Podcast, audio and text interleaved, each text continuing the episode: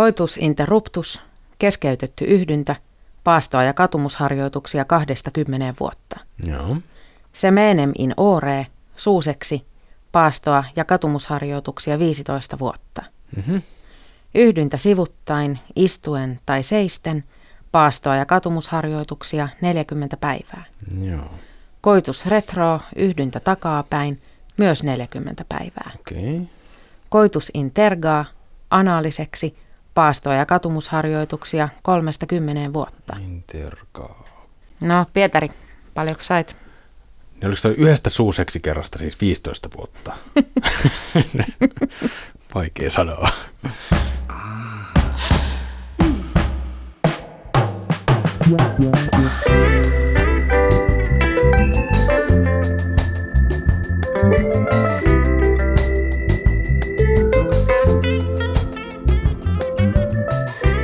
Lähetyssaarnaaja asentoon kiteytyy länsimaisen kulttuurin seksihistoria.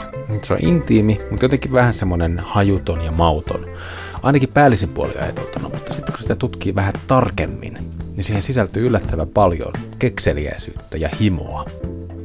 Keskiaikaisesta terveystiedon oppaasta, Takuinum sanitaattis, löytyy kuva pariskunnasta intiimeissä puuhissa. Kuva on jostain 1300- ja 1400-lukujen vaihteesta, ja sen tekijä on italialainen Giovannino de Grassi.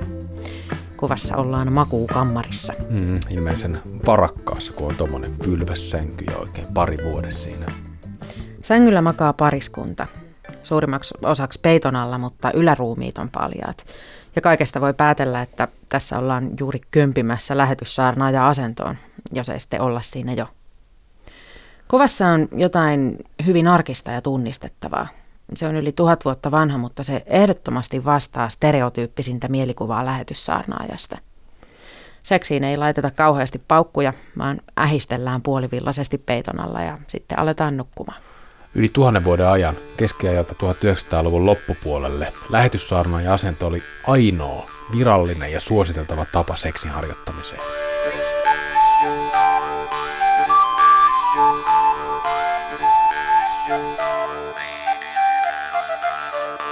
Keskiajalla lähetyssaarnaaja oli ainoa luonnollinen ja normaali asento.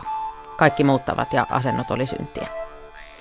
Synnin palkkana oli paitsi kiirasturi ja helvetti, myös maallisen vaelluksen aikana erilaisia rangaistuksia. Niiden laadun ja suuruuden määritteli kirkon ja papiston laatimat ohjekirjat. Niistä ohjekirjoista löytyi varsin kattavat listat yhdynnän eri tavoista. Sielupaimenina toimivien rippiisien tehtävänä oli kysellä rippituoli istuvilta lampailta, että millaisiin synteihin on tullut langettua. Paitsi yhdyntäasentoa, kirkko rajoitti myös sitä, milloin yhdynnän voi suorittaa.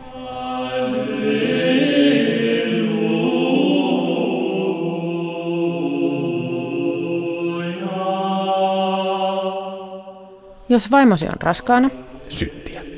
jos vaimollasi on kuukautiset, Syntiä. jos vaimosi imettää, Syntiä. jos on paastoaika, Syntiä. jos on adventti, Syntiä. jos on helluntai-viikko tai pääsiäinen, Syntiä. jos on mikä tahansa juhlapäivä, Mm, syntiä. jos on keskiviikko, perjantai, lauantai tai sunnuntai. Syntiä, syntiä, syntiä ja syntiä. Ja oli tietenkin päivän selvää, ettei yhdyntää saanut suorittaa muussa kuin lasten siittämistarkoituksessa. Ja silloinkin piti vaatteet jättää päälle ja mielellään sammuttaa valot.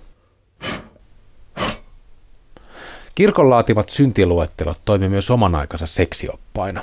Jos ei muuten tiennyt, millä kaikilla tavoilla seksiä voi harrastaa, niin rippituolissa vierailun jälkeen ainakin tiesi.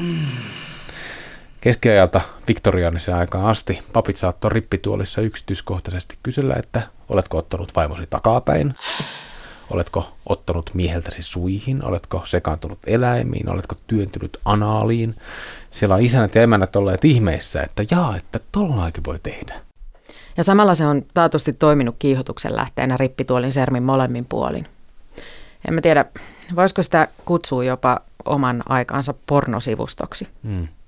No varmaan joka tapauksessa on se, että kirkon antamia ohjeita ei noudatettu ja että myös keskiaikaiset ihmiset harrasti seksiä muissakin kuin lähetyssaarna ja asennossa.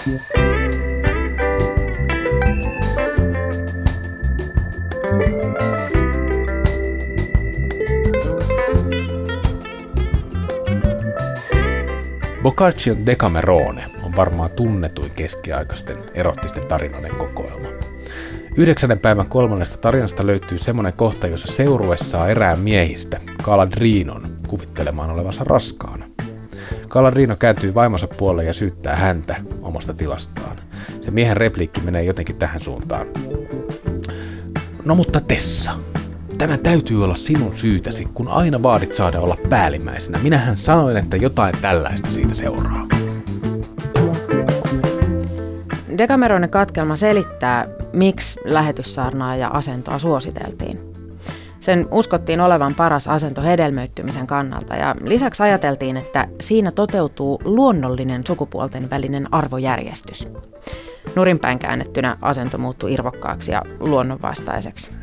Nainen päällä olikin yksi vaarallisimmista ja syntisimmistä asennoista. Se oli kauhistuttavaa, koska siinä kyseenalaistui tämä edellä mainittu sukupuolten välinen luonnollinen hierarkia. Tei se, että mies hallitsee tilannetta ja maailmaa ja ennen kaikkea naisia. Hmm, just se. Keskiaikaisen terveystiedon oppaan kuvitus antoi lähetyssaarnaajasta kesyn ja arkisen kuvan, mutta munkinlaisia esimerkkejä kuvataiteesta löytyy.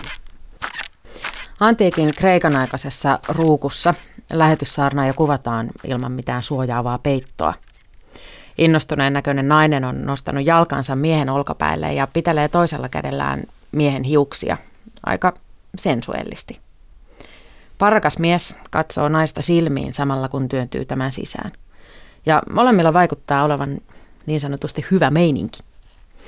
Ilottelevampi kuvaustapa kertoo siitä, että vielä antiikin aikaan suhtautuminen seksiin oli huomattavasti vapaampaa. Vasta kristinuskon myötä seksiin alettiin Euroopassa suhtautua syntinä. Mutta sinäkin aikana, kun lähes kaikki seksiin liittyvä oli syntiä, sitä on kuvattu häpeilemättä ja kaikissa asennoissa. Varsinkin painokoneiden keksimisen jälkeen alkoi kädestä käteen kiertää erottisia kuvia. 1700- ja 1800-lukujen vaihteessa elänyt Thomas Rowlandson on yksi tunnetuista erottisten painokuvien maalareista. Hänen käsialansa on maalaus Jolly Gypsies, iloiset mustalaiset. Siinä lähetyssaarnaajaa harjoitetaan luonnon helmassa. Rakastelevan parin taustalla näkyy mustalaisleiri, jossa myös näyttää olevan aika semmoinen estoton meininki. Ja lisäksi tunnelmaa nostaa myös kuvan etualalla parittelevat koirat. Rolandsonin kuva näyttää hyvin sen, että, että siveelliseen lähetyssaarnaajan asentoonkin saa liitettyä syntisiä mielikuvia. Keskiaikaisen kirkon näkökulmasta näissä kuvissa todellakin tehdään syntiä. Vaikka asento on kirkon sääntöjen mukainen, niin yksi asia on pahasti pielessä. Seksistä ilmiselvästi nautitaan. Keskiajalta aina 1900-luvulle myös seksistä nauttiminen oli kiellettyä. Keskiajalla se johti ihmisen helvetin porteille ja sitten myöhemmin viktoriaanisella ajalla seksistä nauttimisen ja kiihottamisen uskottiin aiheuttavan etenkin naisille vaarallista hermojännitystä. Se taas saattoi johtaa ties mihin hysteerisiin kohtauksiin ja muuhun epätoivottavaan käytökseen. Meillä Pohjoismaissa oltiin tässä asiassa kyllä aika edistyksellisiä.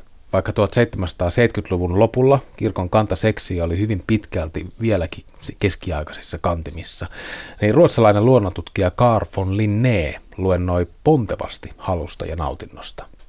Lääketieteen tohtori Arno Forsius on kirjoittanut artikkelin Linneen seksuaaliluennoista ja kuvailee siinä, että miten Linneen mielestä seksuaalinen tietämys on tärkeää molemmille osapuolille.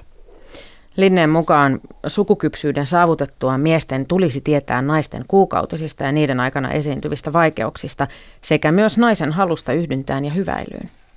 Ja eikö naisten tulisi tietää, mitä miehen sukuelimissä tapahtuu tämän nähdessä kauniin tytön, ja että mies naista hyväillessään haluaa kiivetä tämän päälle? Ja eikö naisten tulisi tyytyväisinä pujahtaa alle, ellei siitä olisi pelättävissä mitään vaarallisia seurauksia? Huomaatteko, että lähetyssaarnaajassa tässäkin ollaan? Mm. Oli tosi radikaalia, että Linnea luennoi nimenomaan naisten halusta ja nautinnosta. Forsius kertoo, että Linne kiinnittää paljon huomiota siihen, että miten yhdynnän antamaa nautintoa voidaan lisätä. Linne toteaa myös, että jos mies pakottaa naisen yhdyntään, ei tämä kerta kaikkiaan voi tuntea yhdynnän sisäistä liikettä, eikä myöskään mitään suloista halua. Samoin tapahtuu, jos mies suoriutuu asiasta kovin nopeasti.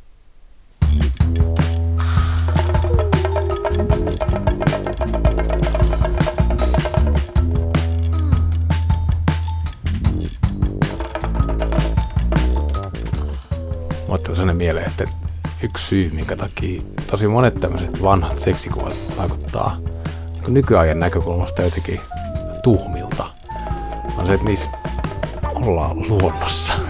Harrastaa seksiä luonnossa. Luonnossa on saanut olla rauhassa. Jos sä olet halunnut harrastaa seksiä sängyssä, niin siellä on ollut lapsia, lapsia ja palvelusväkeä vaikka ketä katsomassa. Niin. On siinä myös tämä romanttinen käsitys siitä, että se, että se luonto ja ihmisluonto vertautuu jotenkin toisiinsa, että se on niin kuin järkevää laittaa se rakasteleva ihmisvaari sinne puiden keskelle, että se jotenkin sopii pastoraalitunnelmaan. Niin, että me ollaan niinku rakastellessamme olemme osa luontoa. Niin, niin.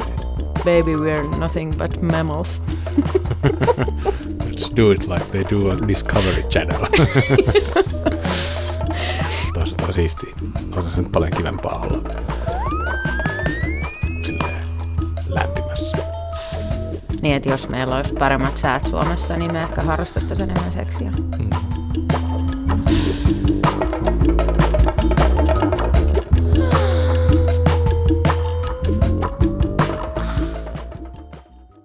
Lähetyssaarnaaja-asennon nimitys herättää mielikuvia siveellisyydestä, mutta löytyy sille onneksi paljon kiehtovampiakin nimityksiä. Toskanalaiset kutsuu sitä enkeleiden asennoksi, ja arabeille se on käärmeiden asento. Ja vaikka Viktoriaanissa ja Englannissa neuvottiin, että naisen ainoa oikea asento lähetyssaarnaajassa on jalat mahdollisimman suorana ja polvet sileinä patjaa vasten, niin myös Kamasutran mielikuvituksellisissa ja semmoisissa akrobaattisissa asennoissa suurin osa pohjaa nimenomaan lähetyssaarna ja asentoon. Eli ehkä ei se niin tylsä asento loppujen lopuksi olekaan. Ja Kamasutra muistuttaa siitä, miten eri lailla kaksi uskontoa voi seksiin suhtautua. Intiassa seksi on ollut uskonnon harjoittamisen muoto.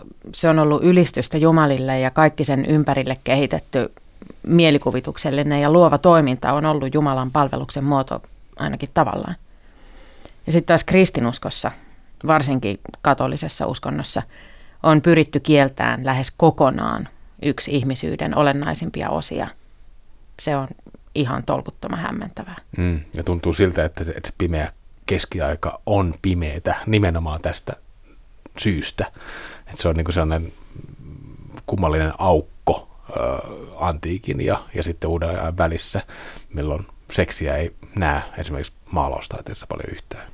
Juuri yhtään. Semmoinen hauska anekdootti on, että kirkkojen ää, sinne kattokupoleihin ja kuorimaalauksiin semmoisiin, niin sieltä esimerkiksi saattaa löytyä seksikuvia sellaisista kohdista, jota ei näe sieltä alhaalta lainkaan, eli joita ei käytännössä ole voinut nähdä kukaan muu kuin se maalari itse maalatessaan ne, koska eihän siellä sen jälkeen enää kukaan hääräily, ja niitä on vasta löytynyt sitten, kun niitä on ruvettu restauroimaan. Niin sinne on maalarit pimeällä seksiajalla kiinni pieniä silmäniskuja laittanut ja piirrellyt sinne kaikenlaisia tuhmia kuvia.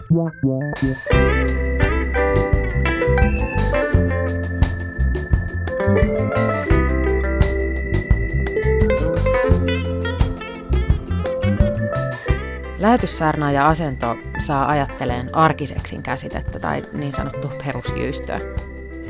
Lähetyssaarnaaja oli yli tuhannen vuoden ajan seksin normaali Euroopassa ja sen takia se sisältää edelleen ajatuksen jostain tylsästä ja tavanomaisesta ja arkisesta. Vaikka tämän päivän perspektiivistä toi on tietenkin aika ohut ajatus.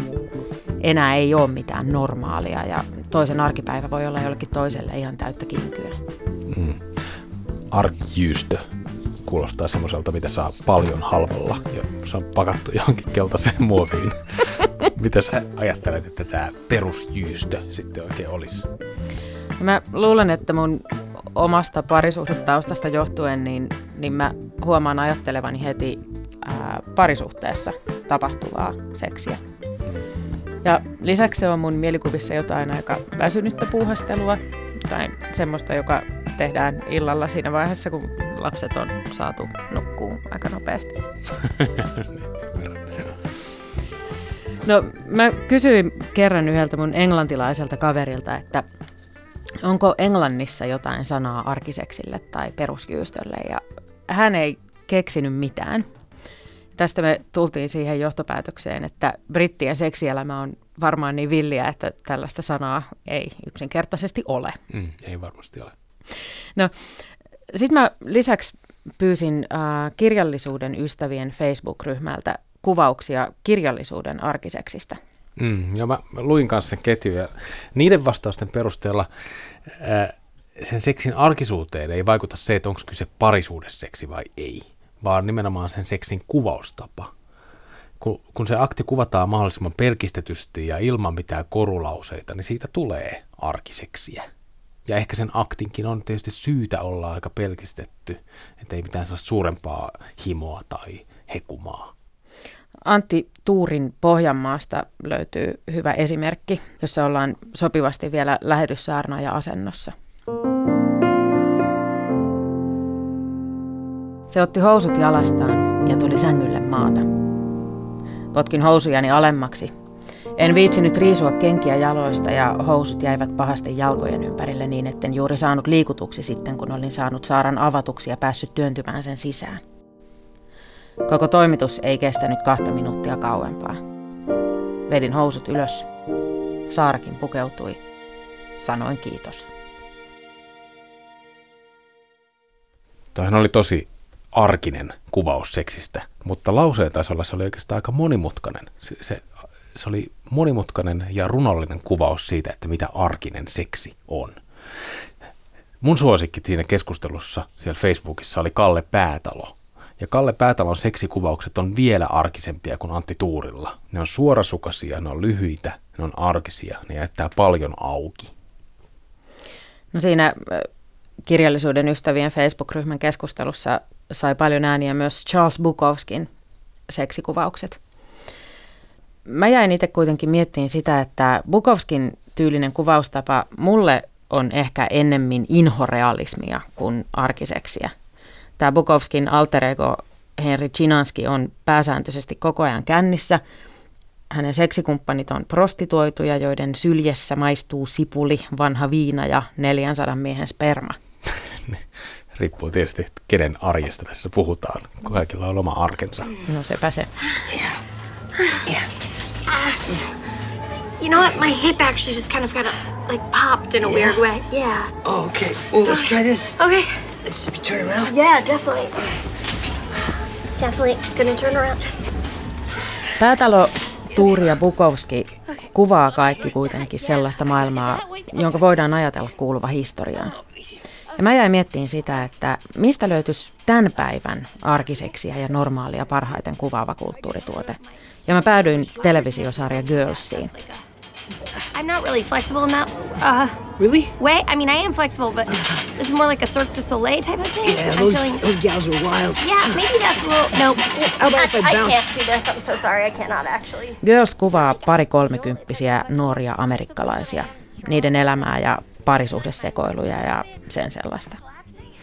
Ja vaikka Girls-sarja kuvaa seksiä ja elämää tosi rajatun ikäisten ja myös hyvin tietyn tyylistä elämää elävien ihmisten näkökulmasta, niin silti siinä jotenkin kiteytyy tämän päivän seksin normaali. Joka on siis se, että seksi on normaali osa arkipäivää. Se on monimutkaista ja monipuolista, sitä harrastetaan paljon ja hyvin erilaisilla tavoilla ja erilaisten ihmisten kanssa erilaisissa kokoonpanoissa ja usein myös yksin. Ja ennen kaikkea sen, että seksi harrastaminen ja myös kuvaaminen on nykypäivänä niin normaalia, ettei siihen tarvi liittää mitään kauhean hehkuvaa ja ihmeellistä. Ei mitään autuaksi tekevää, eikä myöskään mitään syntistä. Joskus seksi on hyvää, usein se on ihan ok, ja silloin tällöin se on ihan hemmeti huono.